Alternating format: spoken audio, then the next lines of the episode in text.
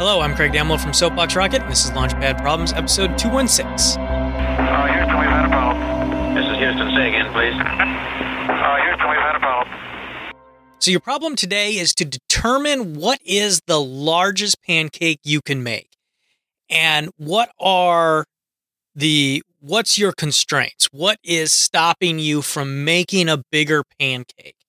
Once you have that figured out, then think about what would be your challenges of scaling that pancake up to a bigger size. If you wanted to go, um, I don't know, another double it, uh, you know, how how how much trouble? What would be the issues you have there?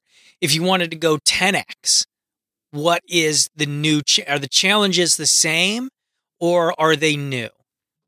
So that's it. That's all you have to think about is what's the biggest pancake you can make and what would be your challenges to scale that up. Uh, let me know what you think. You can uh, send me an email, lpp at soapboxrocket.com, or you can let me know on Twitter at soapboxrocket.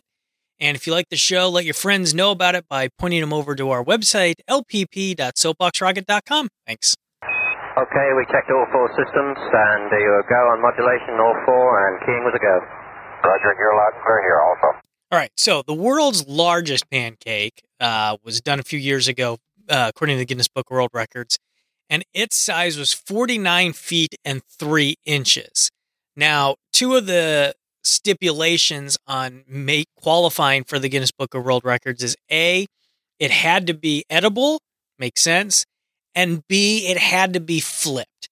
And for me, I think that's the biggest challenge for a pancake, making a pan, a big pancake, is the actual flipping part of it.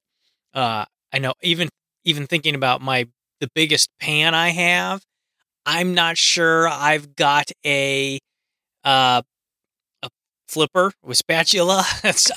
I'm not sure I would have a spatula big enough to flip a pancake that filled the entire pan.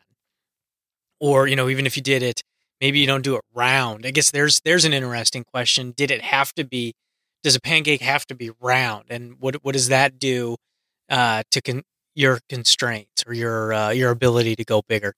So that's it. Let me know what you think. Uh, let me know on Twitter at SoapboxRocket or send me an email, lpp at soapboxrocket.com.